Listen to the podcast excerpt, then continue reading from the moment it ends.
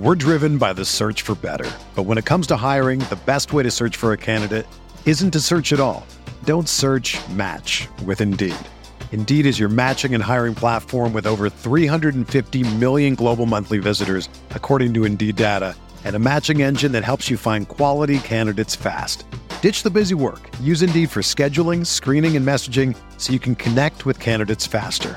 Leveraging over 140 million qualifications and preferences every day, Indeed's matching engine is constantly learning from your preferences, so the more you use Indeed, the better it gets. Join more than 3.5 million businesses worldwide that use Indeed to hire great talent fast. And listeners of this show will get a $75 sponsored job credit to get your jobs more visibility at Indeed.com slash BlueWire. Just go to Indeed.com slash BlueWire right now and support our show by saying that you heard about Indeed on this podcast. That's Indeed.com slash BlueWire. Terms and conditions apply. Need to hire? You need Indeed. Before we begin the podcast, I wanted to put a little disclaimer in here that we recorded this episode on Wednesday, August 24th. It was supposed to come out Thursday evening, August 25th, but I had an emergency to handle with throughout most of the afternoon and evening and was not able to edit the podcast. So I just want you guys to know what you're hearing was recorded on Wednesday, August 24th. So this was before the story broke about Matt Araiza. So just keep that in mind while you're listening. As the facts come out, we'll have more next week when we record on Thursday night. On to the show. This thing on? See, now I'm getting mad. Because it's getting ready to be on. I want my whiskey to bite me a little bit. This is the kind of psychopath that I hang out with. I got beat up outside of a Denny's. The Rockpile Report with Buffalo Bills season ticket holder Drew Gear. He likes to get in the X's nose. Something I can't do with this podcast because I drink too much. Chris Kruger. My rollerblading, blonde mohawk producer. The pettiest, hardest drinking Bills podcast. I'm an adult. I know what I'm about.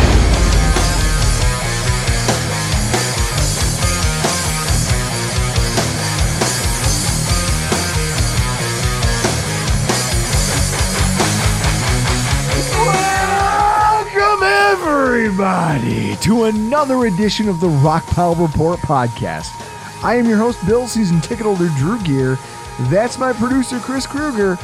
And we are talking week two winners and losers across the NFL, and obviously with our Buffalo Bills. Chris, I feel like this podcast has gotten us back in, like, this is our training camp. You know, Yeah. We are the pettiest Bills podcast, and I feel like for a while there we got taken out of it. You know, I hear your comments and your tweets, people calling me Andrew. Fucking Nate Geary. Oh, I sent you that review I saw on Reddit today. Can you read that for our listeners?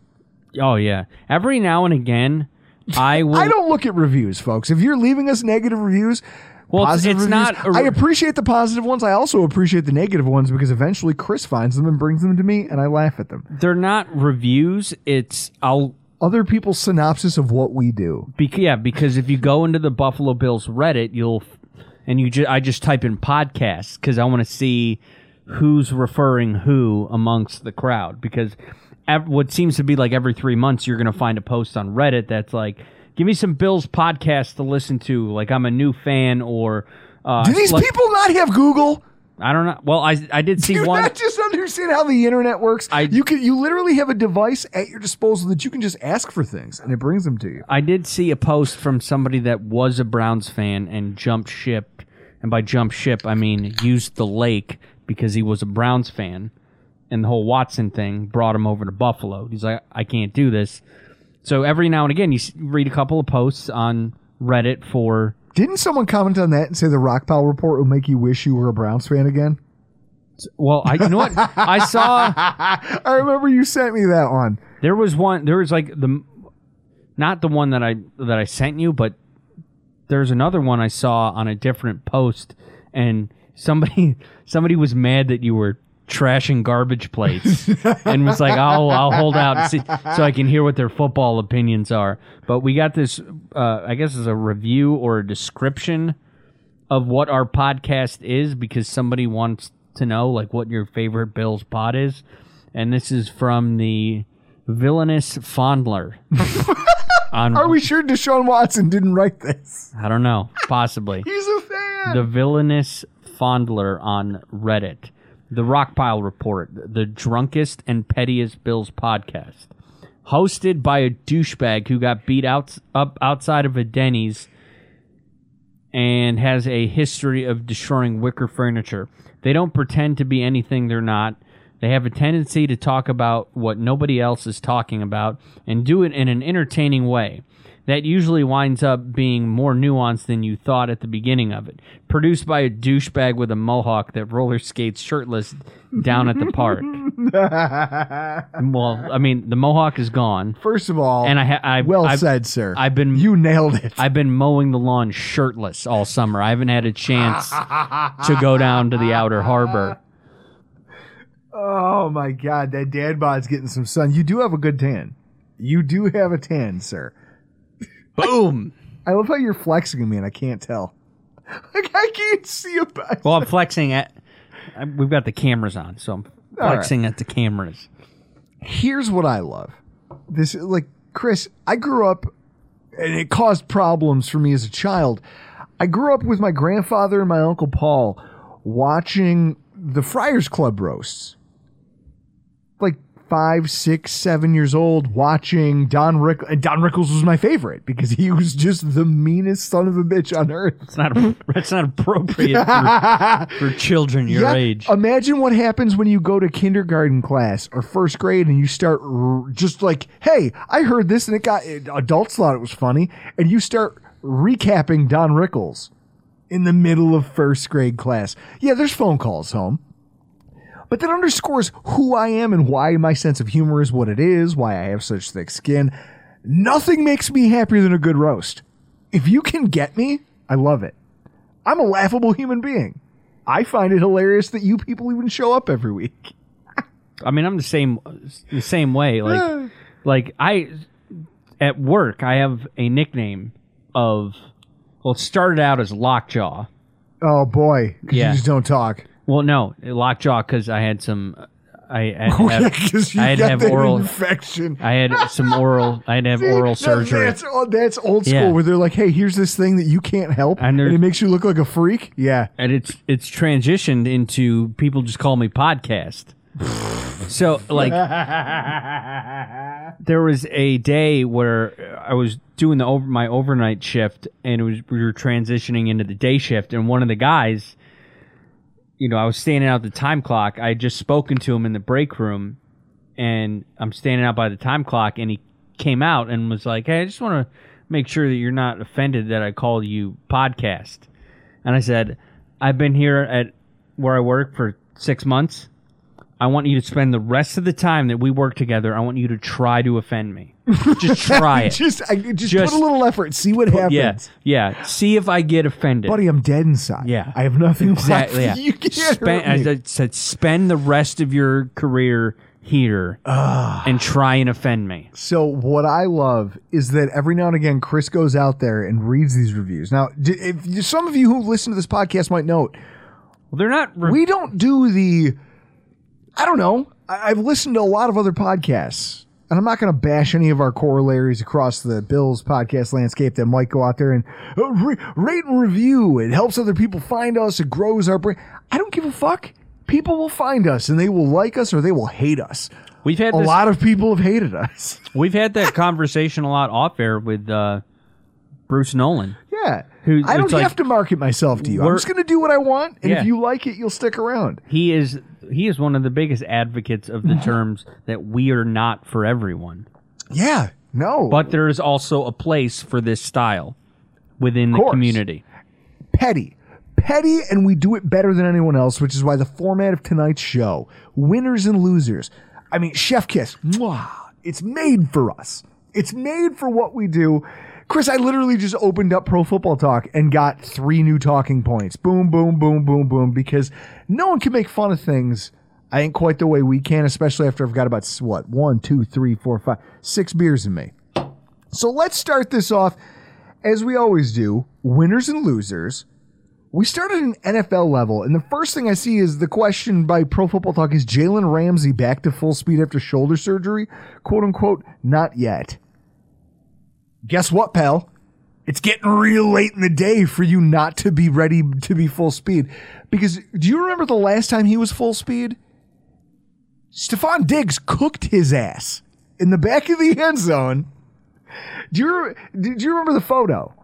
It might have been one of the more successful tweets we ever had. It was just that picture.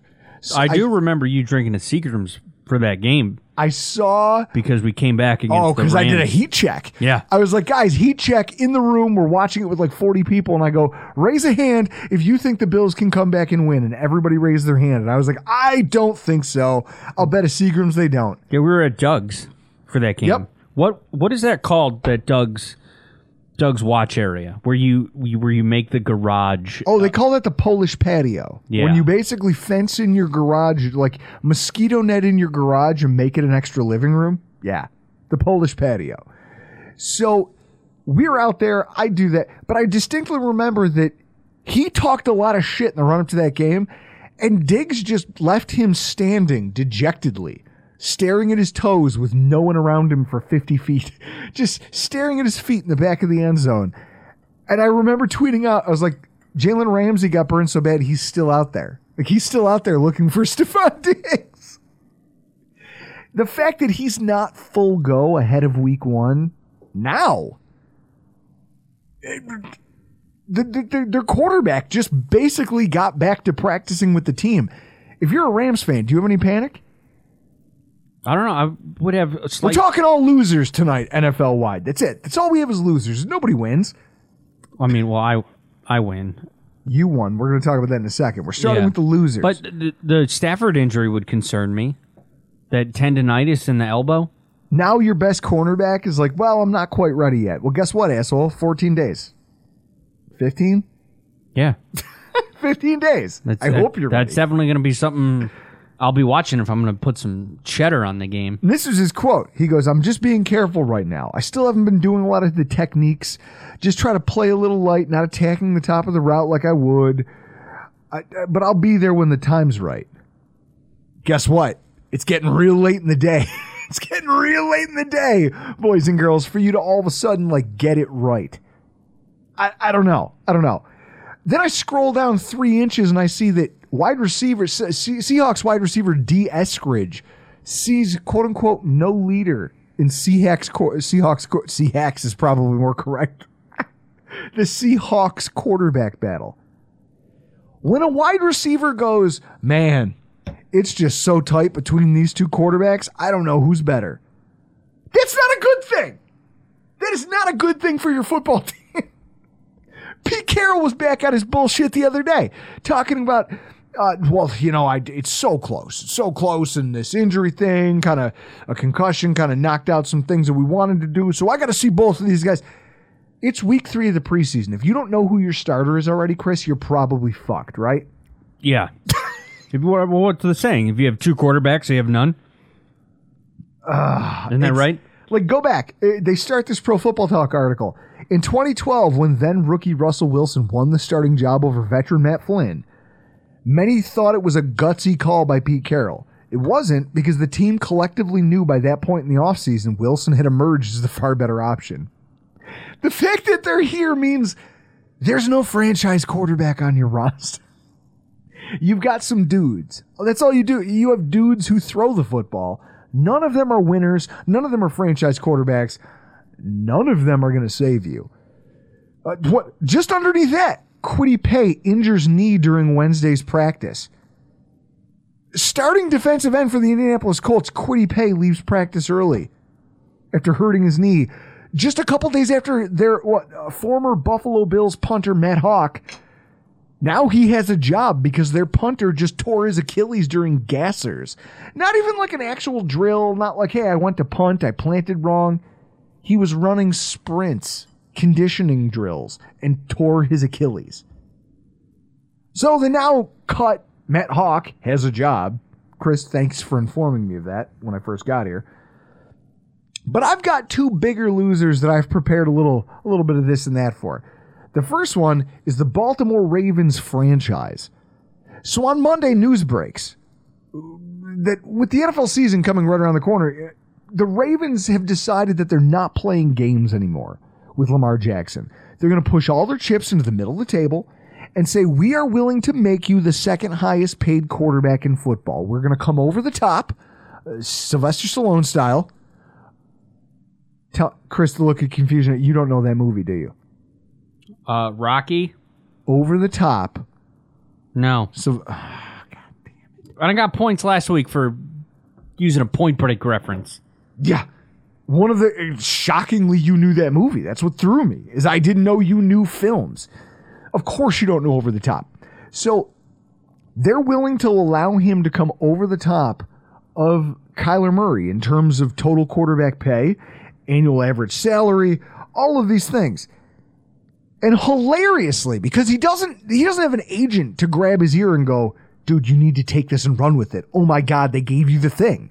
They finally gave you the thing. Top three quarterback money. The thing that they haven't been giving you all offseason, it's here. It's in your hands. He's scoffing at it because the Browns are run by a bunch of idiots. The Browns gave Deshaun Watson a fully guaranteed contract. Now, Lamar Jackson believes that not only is he worth top three quarterback money, but he also wants his his contract 100% fully guaranteed. With all due respect, and remember, I'm saying with all due respect, that idea ain't worth a velvet painting of a whale and a dolphin getting it on. Are you tying yourself, like with no outs, no, like prohibitively tying yourself to Lamar Jackson for the next six seasons? What's his playoff record? Oh no, I've got numbers. You want to hear them? Because this is the thing. No Look- matter what the Ravens do, they fucking lose. What I would go to. What's your playoff record, dude? This is the thing. He's he's not a bad quarterback. He's not a. gr- I don't think he's an elite quarterback. He won the MVP. He had one great season. If they sign this deal, okay, right? Well, first of all, what happens if they say no? Let's let's approach it like this. If you say no and they let him go to market and they start over again, outside of Green Bay, can you think of a single NFL franchise that's drafted or been able to find back-to-back MVP quarterbacks? Uh, be well, not MVP, but Indianapolis kind of did it with Peyton and then Andrew Luck, and then Okay. Green Bay, Favre, and Rodgers. Outside of that, And Indy had to engineer their drive to the yeah, bottom. you were starting what Curtis Painter. Curtis Painter was your was your starting quarterback. And Who's who's the other guy? Jim. Uh, Who gives a fuck? I'll have to. I'll have to look it up. Peyton Call in if you know. Yeah, call in if you know one of Peyton's. Uh, there there isn't a winner who's going to walk in there. So it would basically relegate you to a rebuild, a complete rebuild of the franchise. And it's hard to know if Harbaugh has that in him at this point in his career. I, I just don't think they do. And if they give Jackson what he wants, they're committed to five more years of Jackson, who as a passer is statistically regressing on an annual basis. His completion percentage is down from where he started his career. His interceptions, though, have increased every single season from three as a rookie to six to nine to 13 in just 12 games. He was averaging 1.1 interceptions per game last season before he got injured. A career high in sacks last year. Not not completely his fault, but it illustrates that he's losing a little bit of that pocket of elusiveness. Chris, the touchdown that Josh Allen scored during our preseason game this past week, he never left the pocket, but there was pressure and he found a way to elude them long enough to get a guy open and then huck the ball. Yeah, Jackson didn't, he just didn't do it last year. And he just took, he paid a price for that to the tune of 38 sacks, one of the highest numbers in the NFL. And then come playoffs, what you just hit on, in crunch time against provenly good football teams. You don't make the you don't make the playoffs if you're a shit football team. I mean, I guess it, unless you're the Steelers from last year. he he shrinks rather than rising to the occasion. He's got a one and three record, three touchdowns to five picks, one rushing touchdown, and five fumbles. That's the guy that you're going to give the second most money in the NFL to? That sounds like lunacy, doesn't it? Yeah. Also, well, where are they going to get another quarterback? That's it. They're stuck. Kind of like they're kind of fucked no matter what they do here. kind of like Arizona. And, here's the thing teams like Buffalo and Tennessee have found a way to get their number pretty regularly, just forcing him to stay in the pocket. They won't let him use his legs, stand here and throw. Your eyes haven't been developed. Uh, there, there was actually a uh, Steve Young was on, I think it was NFL Network, talking about how that franchise hasn't tried to develop him as a passer. They just allowed him to continue. They didn't force him to be good at throwing the ball. The Bills did. The Bills pressured Josh Allen to get better. Listen, stop running. We we watch you gallop through the Jaguars defense in 20, 2018. We don't want you doing that because that doesn't win us football games.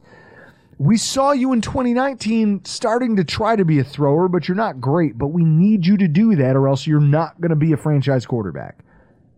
And then he put the work in himself to figure it out. Baltimore's never challenged him to do that. Right? They've Yeah. never asked him to go listen, grow as a passer. So they're kind of they're they're they're almost culpable in all these bad stats that he has. And then the worst part is the people who want to point to this and go, "Well, none of these statistics are his fault because they don't have any wide receivers."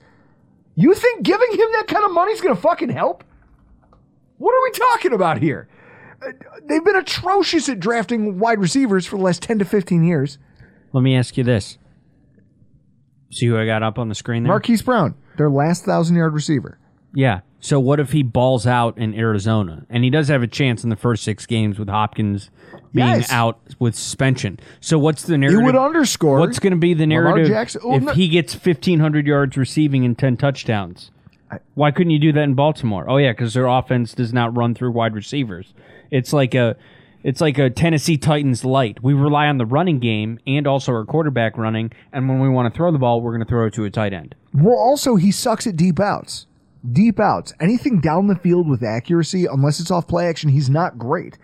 And here's the worst part. I think the biggest indictment of Lamar Jackson is the fact that even though they've had free agency dollars to throw around, everyone talks about how much they respect Lamar Jackson. How many premier wide receivers in free agency have opted to sign there? Sammy Watkins, None. right? Sammy. Uh, I, th- I think you and I just jinx, jinx. We just said the same thing. You owe me a, you owe me a coke. You owe me a Jack and Coke. It's literally they've put themselves in one of the worst positions of any team in the AFC because they're gonna make they're gonna make the decision. They're gonna make the deal and commit to mediocrity and just hope the team can get better around him with less money to play around with. That's it. That's what they're committing themselves to. And if he says no, it might end up being a, a gift for their franchise, even if they don't see it. Even even if it does send them back to the dark ages as they rebuild that entire team from the ground up. Either way, they lose, don't they? Yeah. Another loser who doesn't necessarily deserve it, I'm actually kind of sad to see it. Ah, the Chargers defensive coordinator. Who's that? Don't know. Don't care. There is something about the Chargers where I'm looking at my phone. I have my notes here. Defensive backs being healthy and the Chargers mix like oil and water. In 2018, they had five different defensive backs, including cornerback Jason Verrett, who they drafted to be a starter, on the IR for more than six games, which is just fucking crazy. How do you have more than five defensive backs all on IR in the regular season for more than six games? Renaldo Hill is their DC. Okay. Renaldo, I'm sorry, buddy. 2019, that number went up to four. And in 2020, when you combine it with COVID, they lost the same number for at least four games. So they had six players in their defensive backfield out for at least four games of the season. Now, with Justin Herbert at the helm, they have yet, even though he's broken rookie passing records, he has yet to make the playoffs. They're incredibly snake bitten at the cornerback position, which is shitty considering they're they share a division with Russell Wilson, Derek Carr, and Patrick Mahomes. It's why they spent all of that money stealing J.C. Jackson away from the Patriots and paving the way for the Bills to just dominate their secondary again. And so it's fitting that yesterday they announced he's having ankle surgery and he's going to miss two to four weeks. Uh, probably going to miss their week two contest against Kansas City.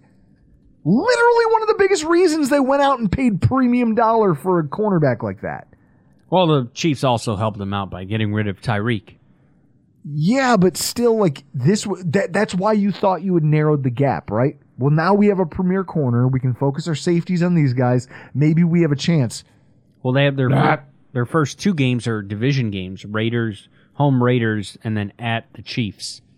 Like their defensive coordinator had to look at the history and know what he was signing up for. Like this idea of no defensive back has ever stayed healthy. like we just don't have that. And it's rearing its ugly head again, and I feel sorry for what was his name there?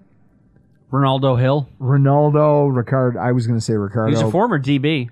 Here's his Wikipedia. All right. Well, maybe he can coach these guys up. I Maybe he can play. He's a former come DB. down out of the box, come play. Yeah, he last played in 2010 with Denver. Also, did we talk about people who think the uh, hit on Kayvon Thibodeaux? Oh, we didn't talk about that yet, did we? No. Yeah, you people are losers too. Anyone who thinks that the hit on Kayvon Thibodeaux was a cheap shot, if you've never played football, never blocked another human being using any kind of technique, I get it. You have no clue what the fuck you're looking at, so I don't I don't judge you. But I'm really, really happy that Brett Kollmann, over at his film room channel and on Twitter, Brett Kollmann, made a reaction video and film breakdown of the play just, because everyone's talking about it, and I feel like this narrative that's been shaped by some people with check marks next to their name on social media, wildly out of bounds. I like that he called out Warren Sharp. He goes, Listen, you are a pundit and you're an analyst. You analyze stats.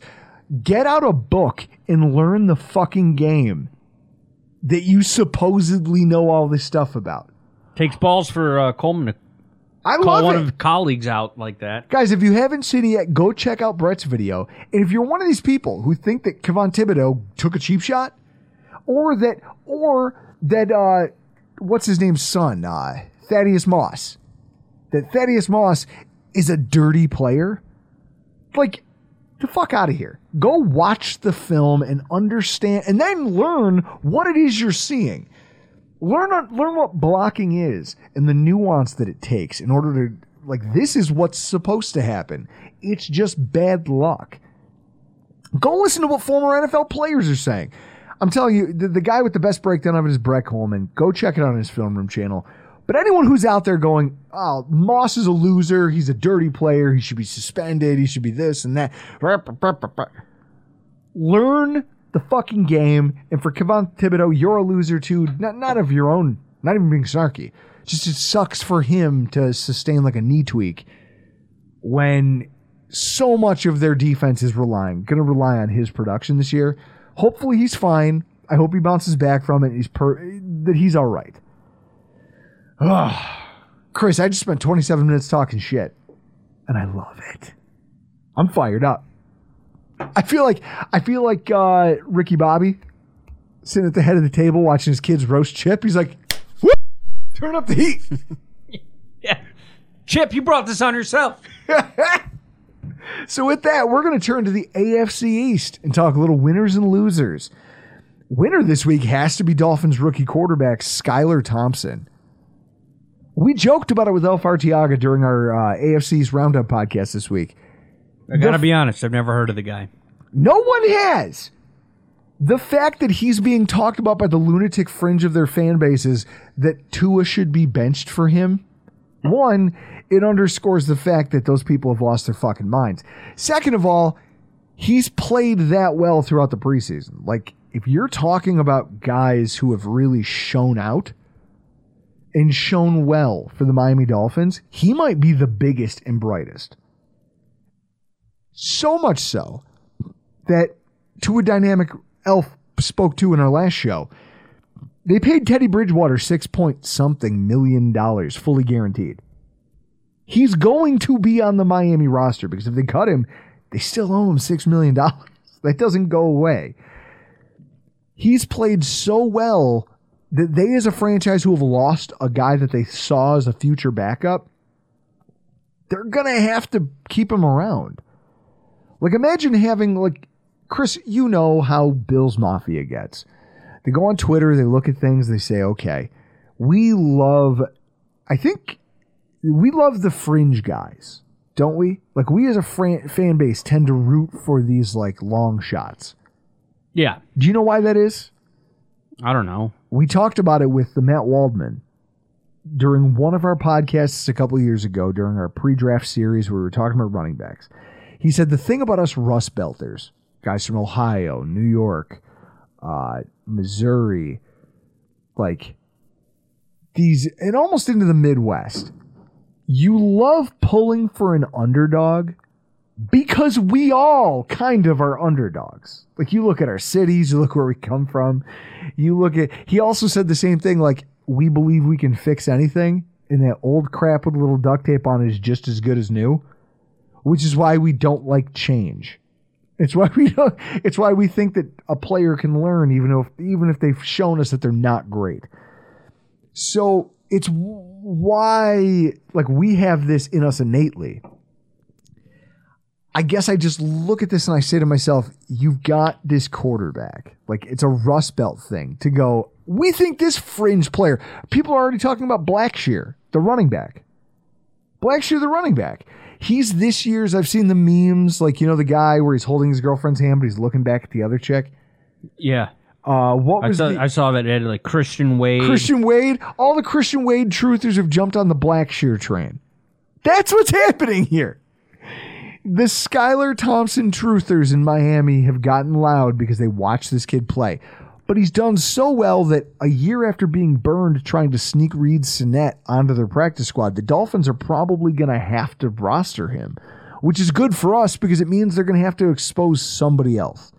Some players that they want to keep, who's actually going to play for them on some Sundays, is going to have to be exposed to waivers and potentially stolen away because their third quarterback is playing so well that they're like, shit. Maybe he is better than Teddy Bridgewater, but we're already paying him, so we need to keep this guy around until we're not paying Teddy Bridgewater. That's hilarious, isn't it? Yeah. If we want to talk about AFC's losers, I've got a giant one for you. Dolphins tight end Mike Gesicki. It's a rough spot to be in if you're Mike, Mas- Mike Gesicki today. You signed your franchise. I, it's hard to say that, right? About a guy who signed a franchise tag and is going to make $11 million this year, fully guaranteed, no matter what he does. Imagine knowing today that you could fall down a flight of stairs, sprain your ankle, and not do work for 10 weeks, but you have $11 million. Doesn't matter.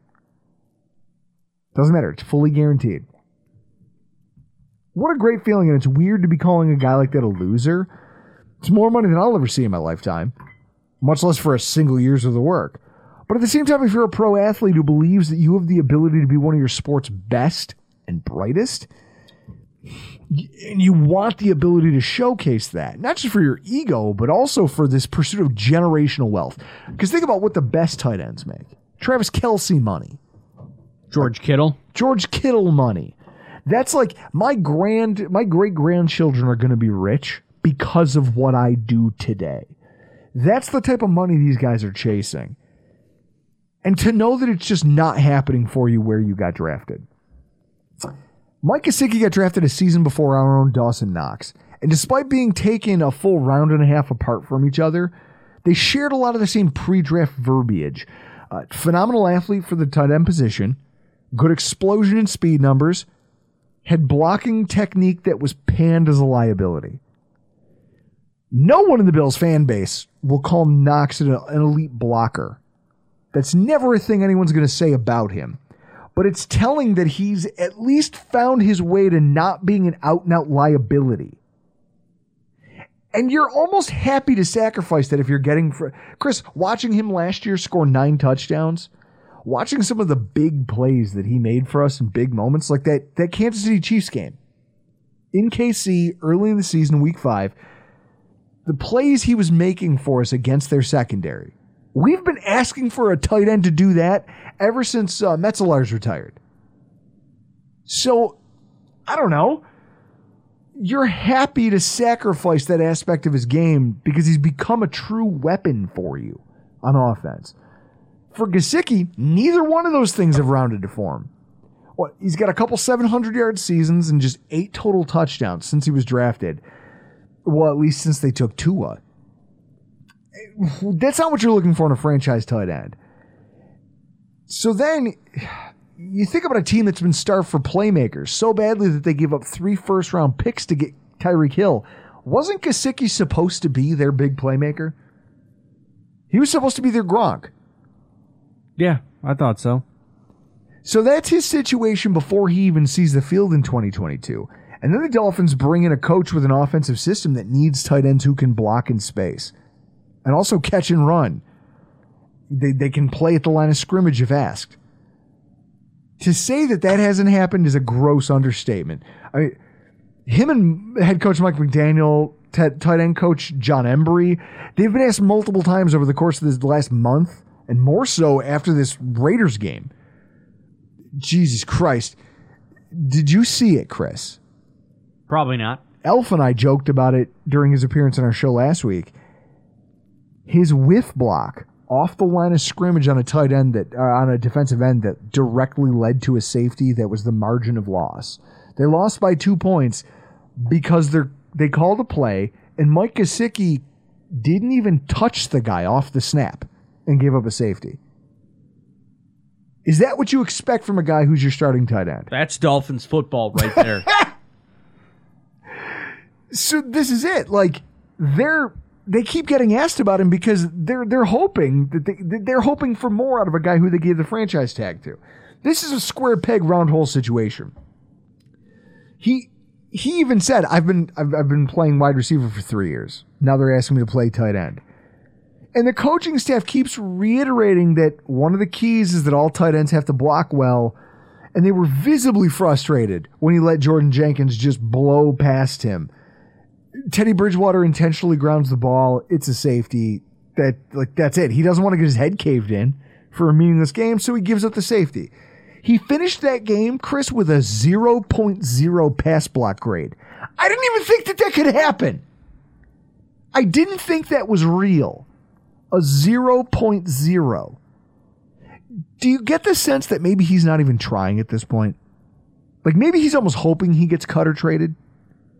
I don't know about cut, but maybe traded. Who knows? Like I've Who never seen anything like that. It, I thought it was always like the fucking SATs where if you showed up and got on the field, they gave you a point or two just for putting your name on the paper. Like if you dressed that day and took the field, they gave you one point. You got a zero? The fuck is that? And then you have to listen to the head coach's post game comments. Listen to this. I'll read it back to you. He was in a position to have a pretty good game. You can ask him. He was frustrated. We rely on him and went to him, and he had a couple of really good opportunities where he just didn't come up with a play. That's Mike McDaniel answering a question about Mike Gesicki.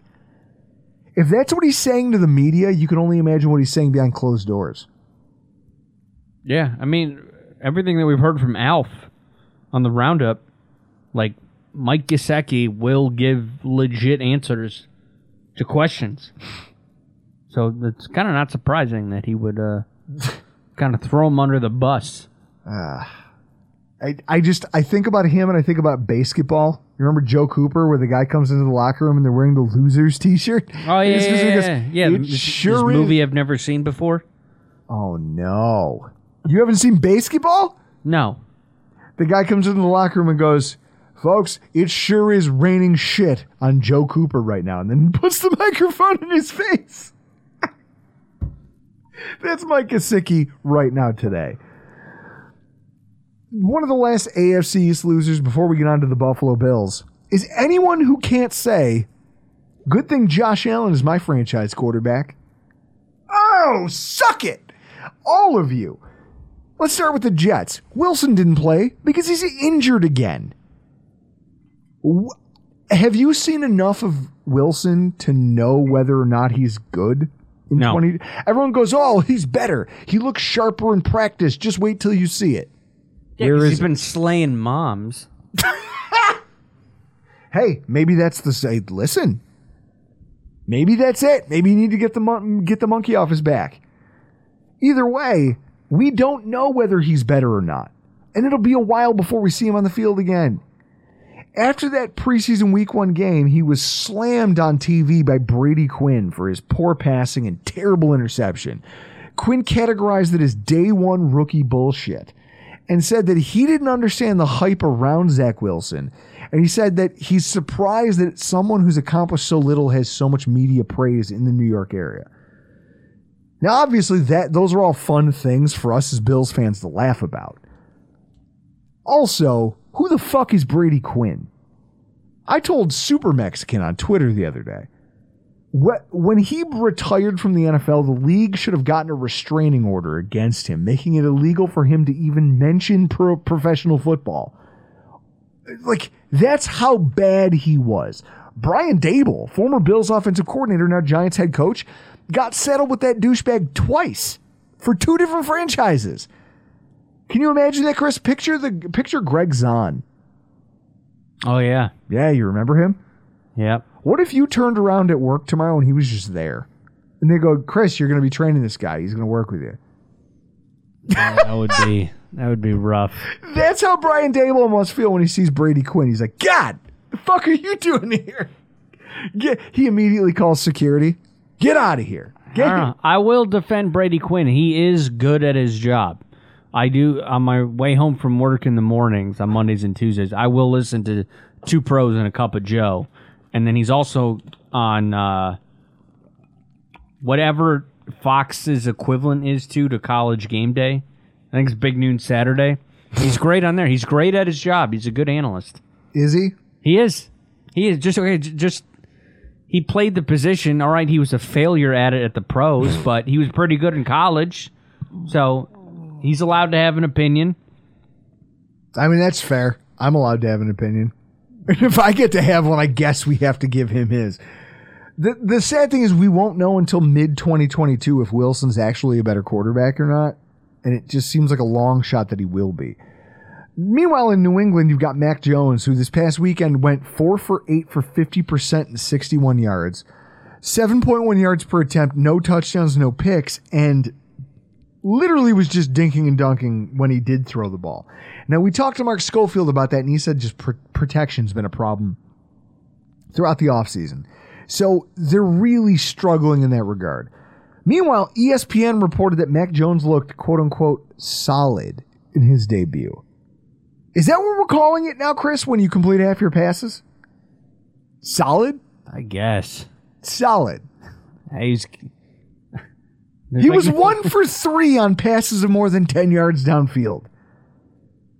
he had one 45 yarder on a broken play that made up all of his yardage.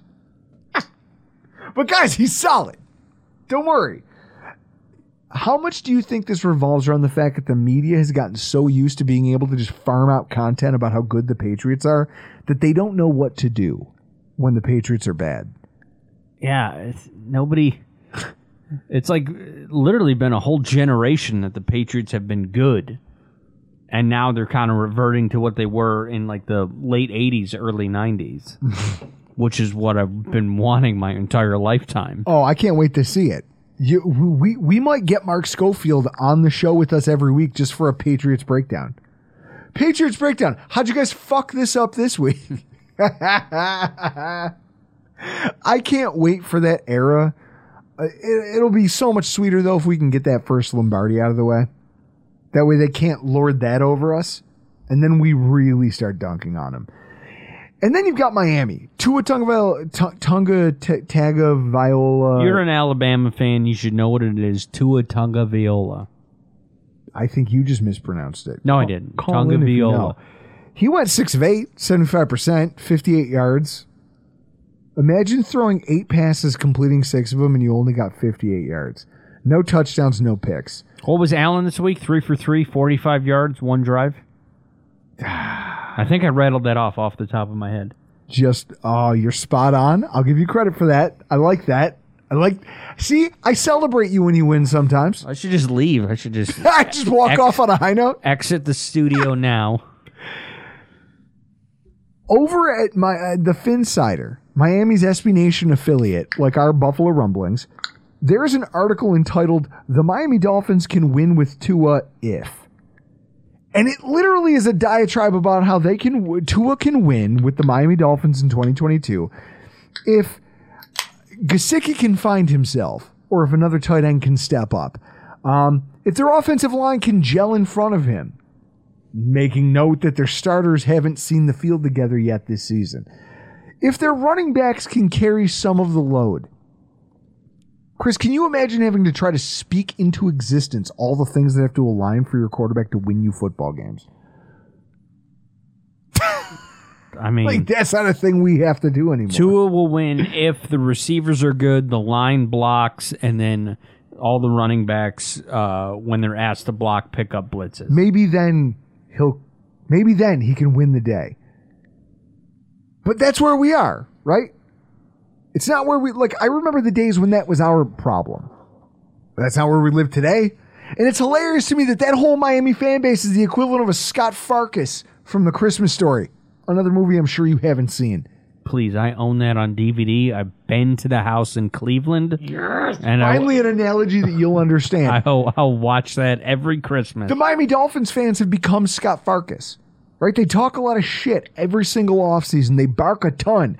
More than they have any right to, considering that they got whooped by Tyrod and Thad Lewis in the same season.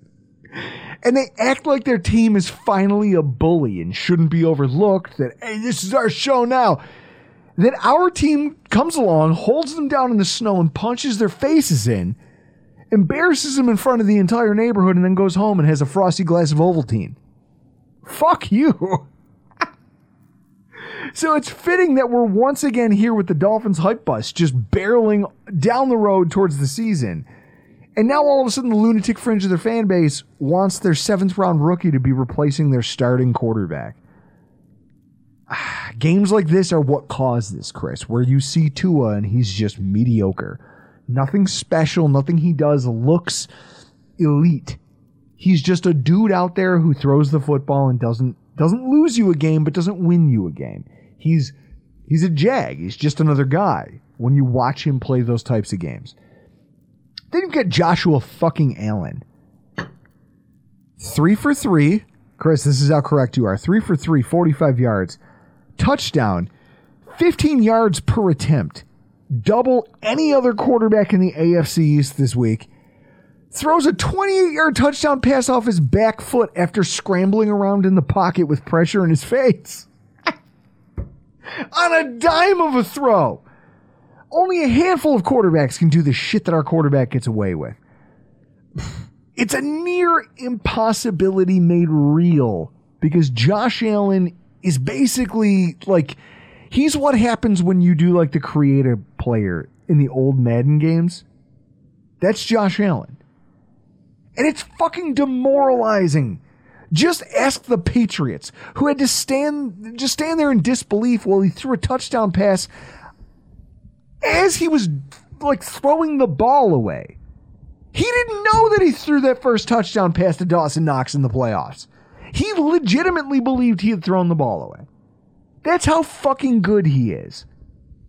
I think if we win the Super Bowl under with Josh Allen, because of what you said about him pre-draft, I think right out here, outside of the podcast studio in the house, I have to record you literally throwing yourself down the stairs with I- two with two beers in hand.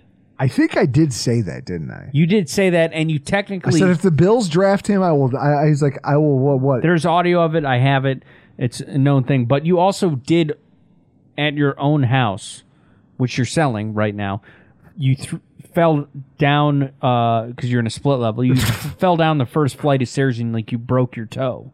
Yes, So that kind of I'm halfway there. it kind of makes Halfway up to for it. penance. But I would love I would love just to have it on video of you launching yourself down a flight of stairs. You know what's funny? That night I broke my toe. I was l- I was literally in the middle of illustrating to my wife that I wasn't as drunk as she thought I was. So I was doing the field side sobriety test. Stand on one foot, stand on the other foot, stand on one foot while touching your nose. eh, The, the finger trick, the one, two, three, four, four, three, two, one, where you double tap the pinky. I was going through all of it. And I, with flying colors, passed all of it. And she goes, okay, I guess you're not that hammered. I took a step down the stairs and just fucking just fell down them. a real life Three Stooges moment. So I guess that makes me a loser. I- guess when I in this in his one preseason drive that Josh Allen is going to have this offseason, he illustrated why every other fan base in our division and maybe the rest of the NFL is cute talking about their quarterbacks. Growth. "Ah, my guy, my guy did this and that, and today he's working with. We already have one of the best motherfuckers in the entire NFL manning our offense. And I'm not going to sugarcoat it. It feels good, doesn't it? Yeah. We're driven by the search for better. But when it comes to hiring, the best way to search for a candidate isn't to search at all. Don't search match with Indeed.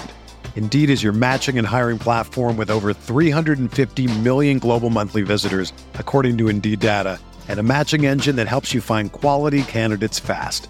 Ditch the busy work. Use Indeed for scheduling, screening, and messaging so you can connect with candidates faster. Leveraging over 140 million qualifications and preferences every day, Indeed's matching engine is constantly learning from your preferences, so the more you use Indeed, the better it gets. Join more than 3.5 million businesses worldwide that use Indeed to hire great talent fast. And listeners of this show will get a $75 sponsored job credit to get your jobs more visibility at Indeed.com slash Blue Wire. Just go to Indeed.com slash Blue Wire right now and support our show by saying that you heard about Indeed on this podcast. That's Indeed.com slash Blue Wire. Terms and conditions apply. Need to hire? You need Indeed.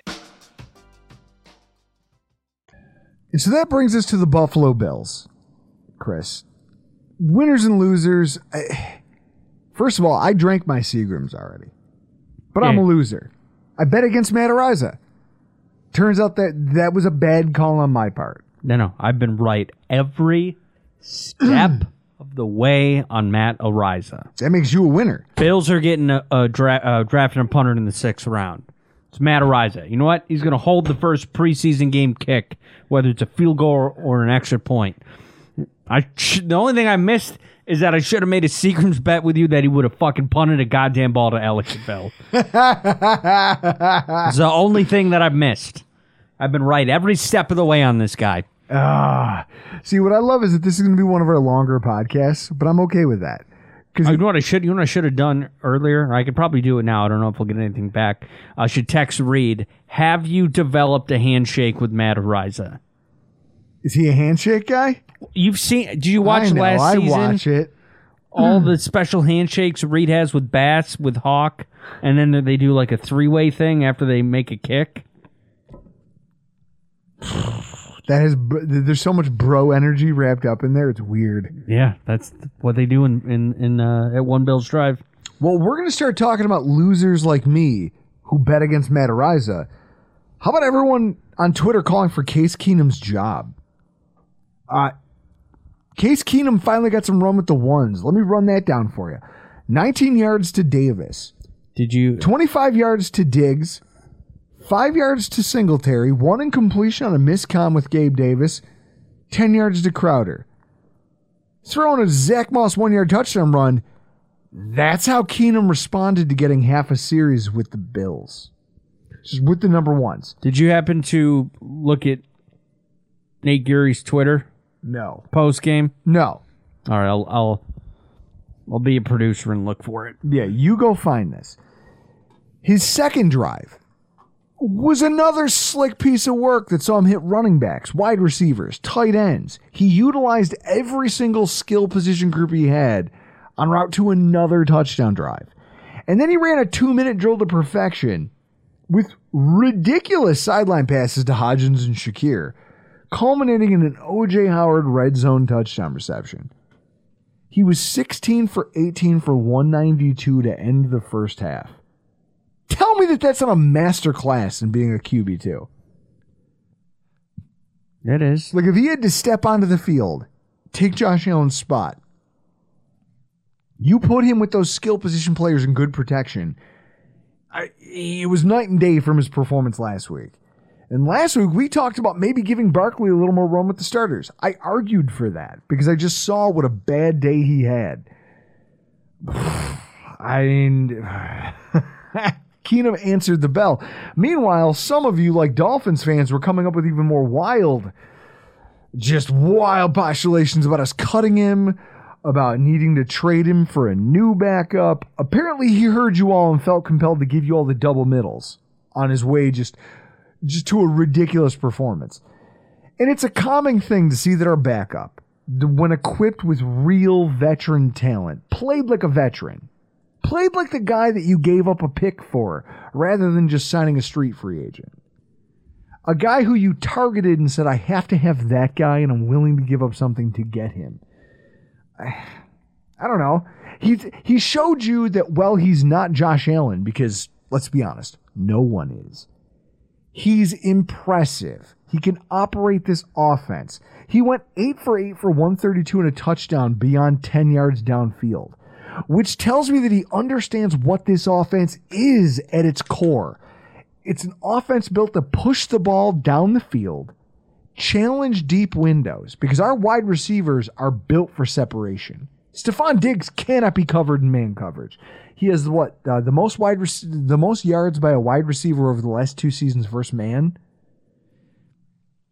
Gabe Davis just on size and speed alone, along with his developed route running, these guys cannot be covered. Throw in Isaiah McKenzie, who I, I read something online today where they were talking to Taron Johnson, starting cornerback for the Buffalo Bills, who's a damn good slot corner. He's one of the NFL's most consistent. He makes splash plays, he makes interceptions, he understands the quarterback, he reads the quarterback a lot. He said one of the hardest things about playing against his counterparts on offense this year is that there is no Cole Beasley. But Isaiah McKenzie is so much faster than Cole. He plays so much faster than Cole Beasley ever did. But then, just like a pitcher in baseball, which admittedly, love the sport, hate it, hate it professionally. They'll throw you a fastball with McKenzie two plays in a row, and then roll Jameson Crowder out there. And he said Crowder is more like Beasley in in the sense of like nuanced route running and being able to like I know when to sit in the zone and I know I can catch the football. He said that's like a so so reading this I'm thinking to myself we now have a fastball and a changeup because we have two guys who one of them comes at you at a million miles an hour and runs some routes. The other guy's this savvy veteran who just can kind of feel you out. And we have the, and Taron Johnson even said it makes it very hard for him to do his job when the offense keeps rotating those two guys in and out. That's good news for our offense, isn't it? It is. All right. Okay. Here it is. Right there on the screen from Nate Geary. Oh, so it said, nope, didn't just, Nate Geary, nope, didn't just take a post game call saying Case Keenum should be the starter. Nope, in all caps. First of all, you people are fucking lunatics, and I love you. I love you. Well, I hope I hope whoever called in to say that's a listener. Well, kudos to Nate Geary for taking that phone call. My whole thing is, is that Keenum understands, based on his performance in this game, that he knows what this offense is built to do. He knows what these guys are for. And when if you gave him a Dawson Knox in this game, I'm sure you would have seen some flash plays down the seam. He was looking for guys down the field, knowing that, hey, cornerbacks can't hang with any of you past 10 yards. Our offense, unlike the Miami Dolphins, who are going to rely on playing small ball and hoping that speed just manufactures yardage for them, we don't have to do that. We don't have to live in that world. We can throw the ball 10 air yards down the field and know that we have separation manufacturing motherfuckers in our wide receiver room. I love it. The numbers are nice, but philosophically, he's on the same page as Ken Dorsey. And just what our team is built to be. And that gives me hope that should we ever need him on a Sunday, the playbook won't have to change as much as it might otherwise have to. So suck it, nerds. I might have questioned the man, but you guys, you lunatics out there, just caught a flying overhand tomahawk dunk like, uh, what is it, Muggsy Bogues from the back? Muggsy Bogues, shortest guy in the NBA to ever dunk, I believe. Alleged. I think he was five three. Yeah. He used to dunk all the time. It's fucking hilarious. Other losers are people who can't let this OJ Howard nonsense go. It drives me crazy, Chris. What is the beef with OJ Howard? Do you see all our tweets back and forth with people today? No. People keep talking about how, well, Sweeney. What about Sweeney? Howard hasn't, uh, from everything we've read in a newspaper, Howard hasn't done much. For everything we've seen in the preseason, he only has one touchdown. Bah, bah, bah. So I put out a tweet, and it, it, it just basically culminates in this. I said the 2021 Buffalo Bills were the third highest scoring team in the NFL and were number one in red zone touchdowns. Number one, Chris, in red zone touchdowns in the NFL. Our tight end two and tight end three were Tommy Doyle and Tommy Sweeney.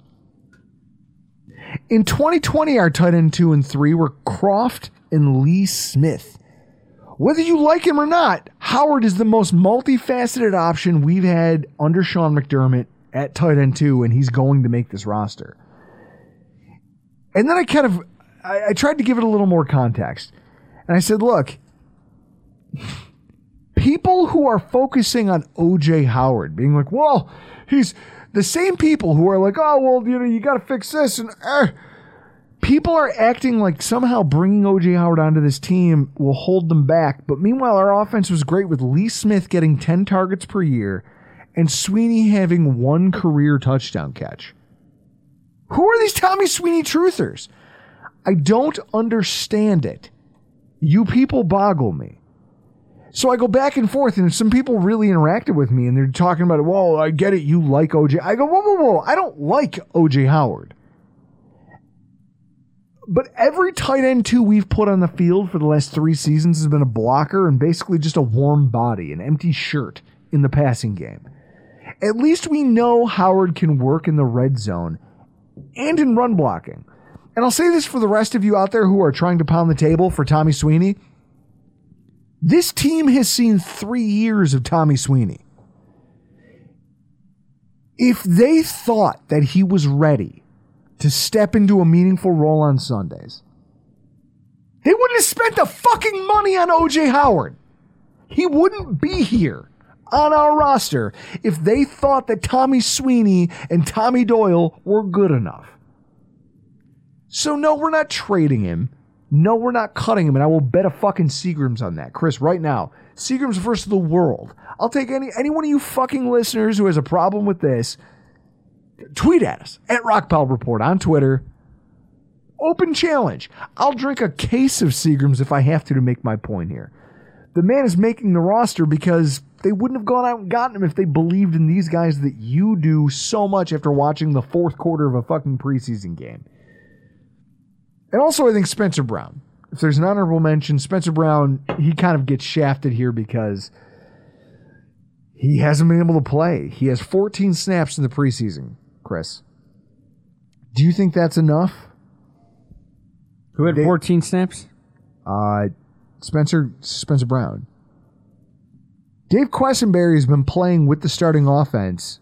He was a part of the Josh Allen drive, the Case Keenum drives with the starters, right up until they took the uh, starters off the field for him. I wonder if there's a. Um, I think he's just missed too much of the preseason. He He missed did- he missed all of OTAs. He didn't start doing anything physical until halfway through training camp. You know Sean McDermott. yeah. he doesn't trust any young player unless he has to. So I'm sure coming off of an injury hiatus, he's looking at it and going, I have a guy who's a serviceable right tackle. Like, he's the loser in all this because he's gotten so few snaps that right now it looks like if we start the season this week against LA, Quessenberry's our starter. I don't think they would put Spencer Brown out there. That's interesting. I wonder if. I wonder if there's a conflict between him and Kromer. No, I don't know about a conflict. I just think that he's slowly coming back from injury. But the problem is, is that for him, like, Is it? Well, let me ask you this: Is the way we did things on the offensive line this year going to be way different than last year? very well could be. So and then- so he missed im- a lot of important installation time.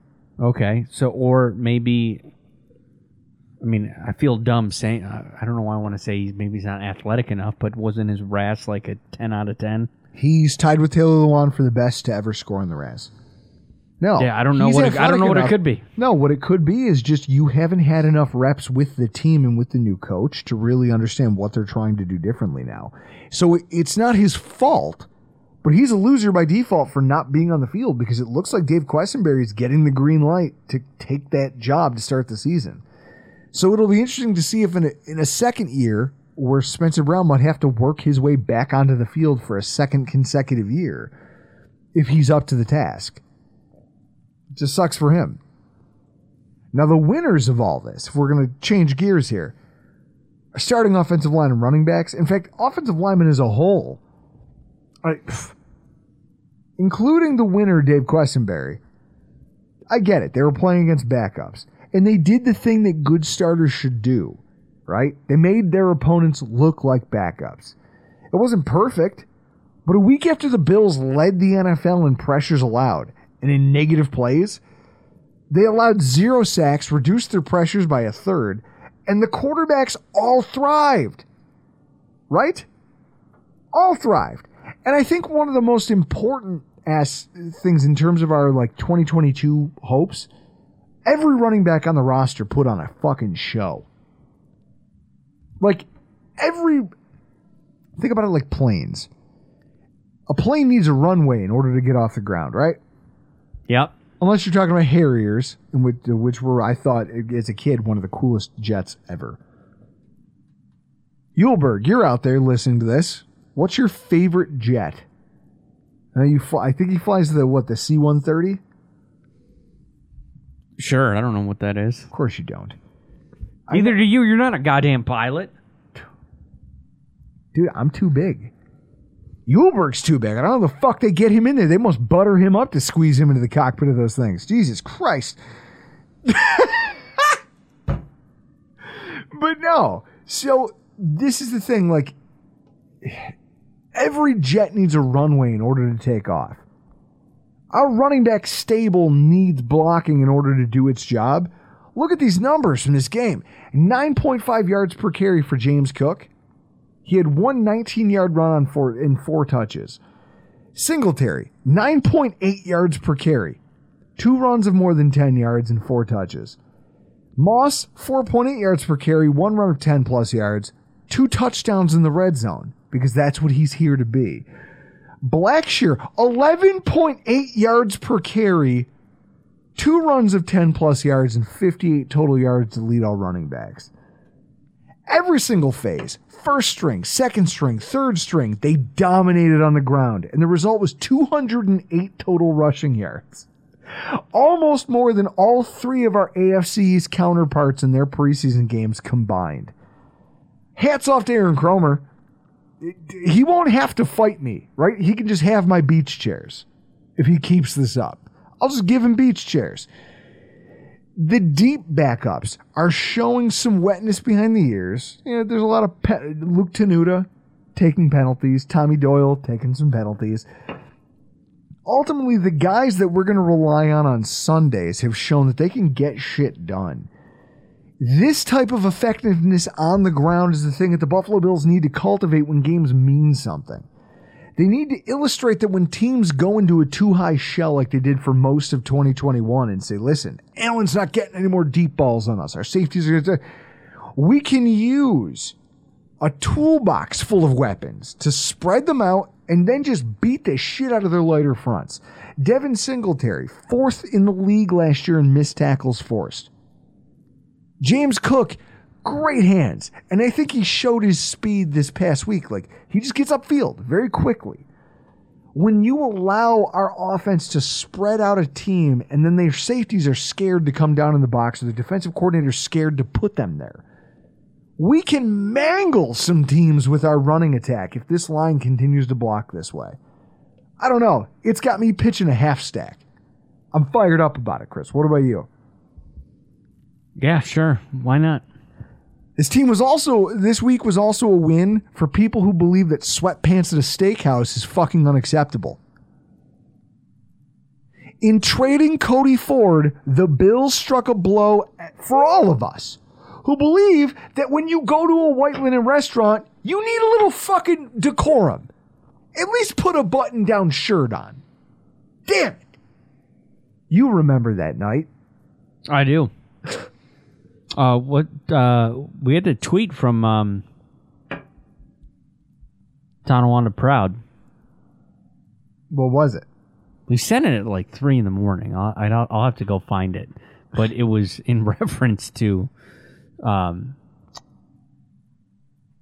Aaron Quinn going to the steakhouse. Yeah, Aaron Quinn. Nothing will make me. He, he is Larry David. Like when you guys meet him, he he is Larry David from Curb Your Enthusiasm. That's who Aaron Quinn is in real life. But so we're there, and he's complaining about how I'm here. I got a jacket on. I do. You know this is stupid, but whatever. And here comes Cody Ford in his Kool Aid Man red T-shirt and gray sweatpants and sneakers with a girl on his arm who's dressed to the nines. I mean, airbrush makeup. She's, I mean, this is clearly a date. That's not a, like a comfortable relationship. We've kind of known each other. This is like, this is a date. right here. And he's dressed like a sl- Ah! At Rockpile Report, with Cody Ford shipped off to Arizona, which Bill will wear sweats to a steakhouse and cause Aaron Quinn to lose his mind next? I don't know. I think we should take some bets on it. Chris. I who do you think? Hopefully fucking no one because I'd like to think Sean McDermott has weeded these assholes out of the locker room. You know who it might be? Oh, Bobby Hart. dude. I'll I'll say something. Because I because Listen, listen, Chris, 'Cause he you played with- dress up to fly. I do. Explain the mentality. There's nothing to explain. You dress up to fly. You always have to look good on a on an airplane. Yulberg agrees with me. I know this I- for a fact because when Yulberg was last in Buffalo, I met him out for chicken wings before he caught his flight. And so we're drinking beers at Sports City, eating wings. He's wearing Dockers and a button down shirt and dress shoes. And I'm just like, damn it. You are he's correct. He does get all gussied up to fly. Okay. Well, my story of this is it might have been 19 early sp- uh, probably spring of 19 I flew down to Atlanta to go see at the Buckhead Theater nothing more and of mice and men. And I got drunk obviously and the next morning after the concert I had my flight back to Buffalo and I left my wallet in the Uber that I took. So there's no way to, for me to get my wallet. And I am at the airport trying to fly, and I'm in a tie. Um, this is where um, I saw your wife at the Atlanta airport. Yes. we were on the same flight back. Which is hilarious to get a to get a random text as I'm home alone with the dogs drinking whiskey, and a text comes in and it's a picture of Chris pouting, looking pouty, wearing a tie. Yeah, I was hungover, but when I was at the airport and I didn't have my wallet and I had to fly out, and I went up to the woman that handled that at the Atlanta airport, and she said to me, her first words were to me, "Now you look like it does like a guy that does not lose his license." Yeah, because I'm wearing a tie, dress pants, I'm dressed to the nines. You have no idea that I was just at a concert seven hours ago, wasted out of my mind. I like how you say out of your mind. I was up way out of my mind drunk. Well, stop leaving your wallet laying around. Well, I left it in the Uber, but Yeah. when I was at the airport, the woman didn't.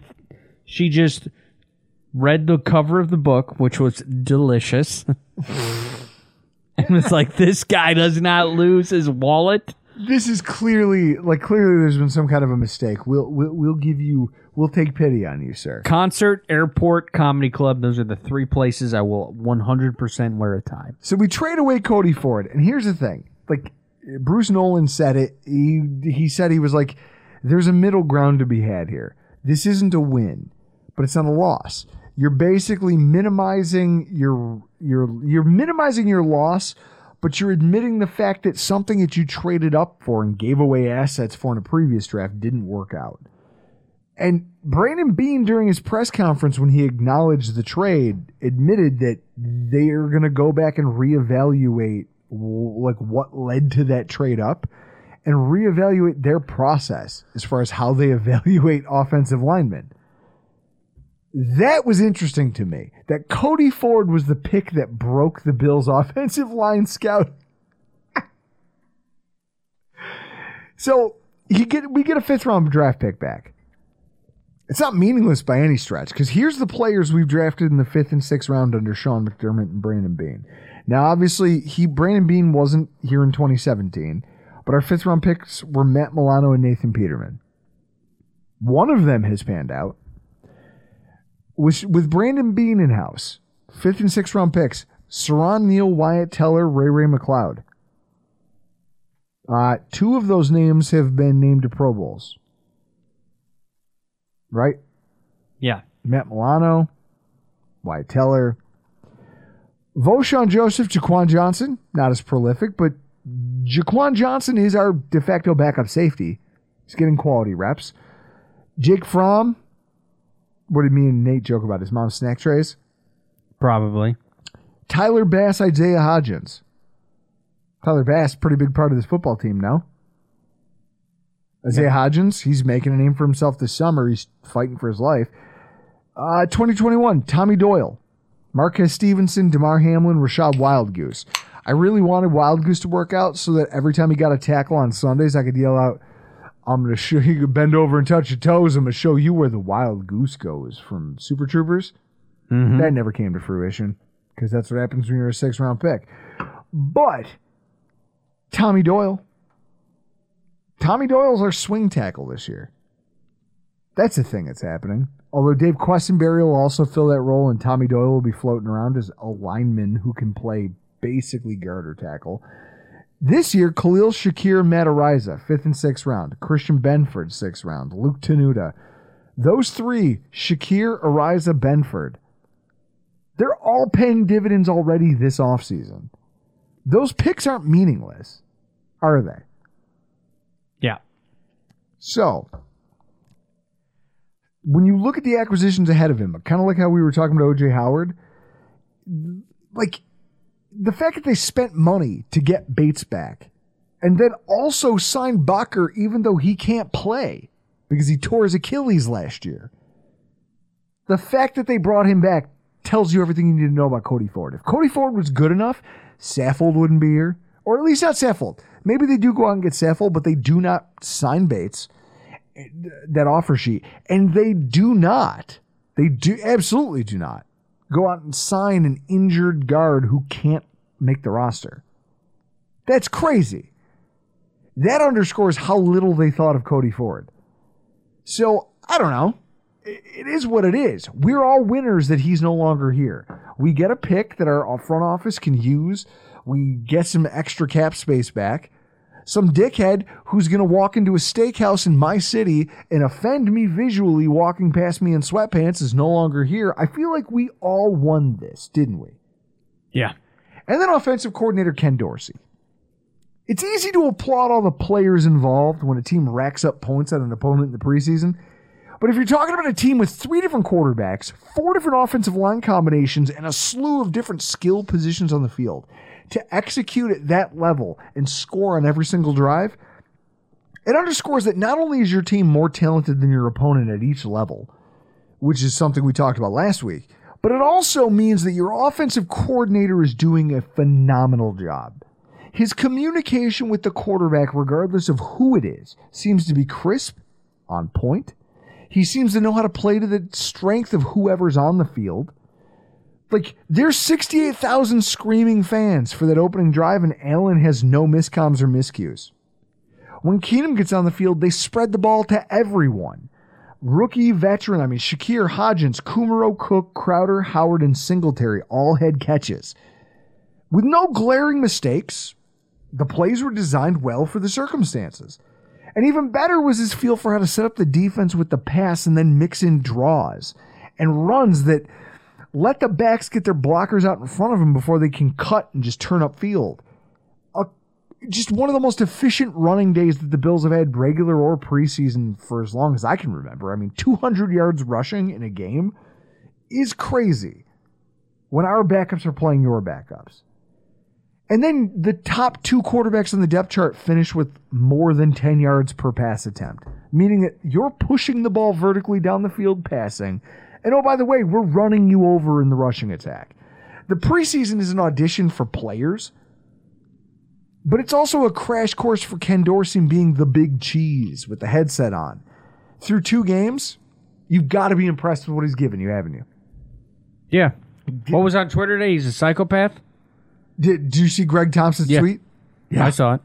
I I fucking love it. Listen, if this is what crazy looks like, sign me up. I'm in. I'm nuts. Let's all get nuts. I feel like Michael Keaton and Batman, another movie Chris hasn't watched. Correct. Wait, you haven't seen the Michael Keaton Batman? No. That's it. Fucking end this podcast right now. I can't even look at you. Guys, we gotta get the fuck out of here. I'm Drew Gear. That's Chris Krueger. This has been your Rock Pile Report. Without the ones like you, who work tirelessly to keep things running, everything would suddenly stop. Hospitals, factories, schools, and power plants, they all depend on you. No matter the weather, emergency, or time of day, you're the ones who get it done. At Grainger, we're here for you with professional grade industrial supplies. Count on real time product availability and fast delivery. Call clickgrainger.com or just stop by. Grainger for the ones who get it done.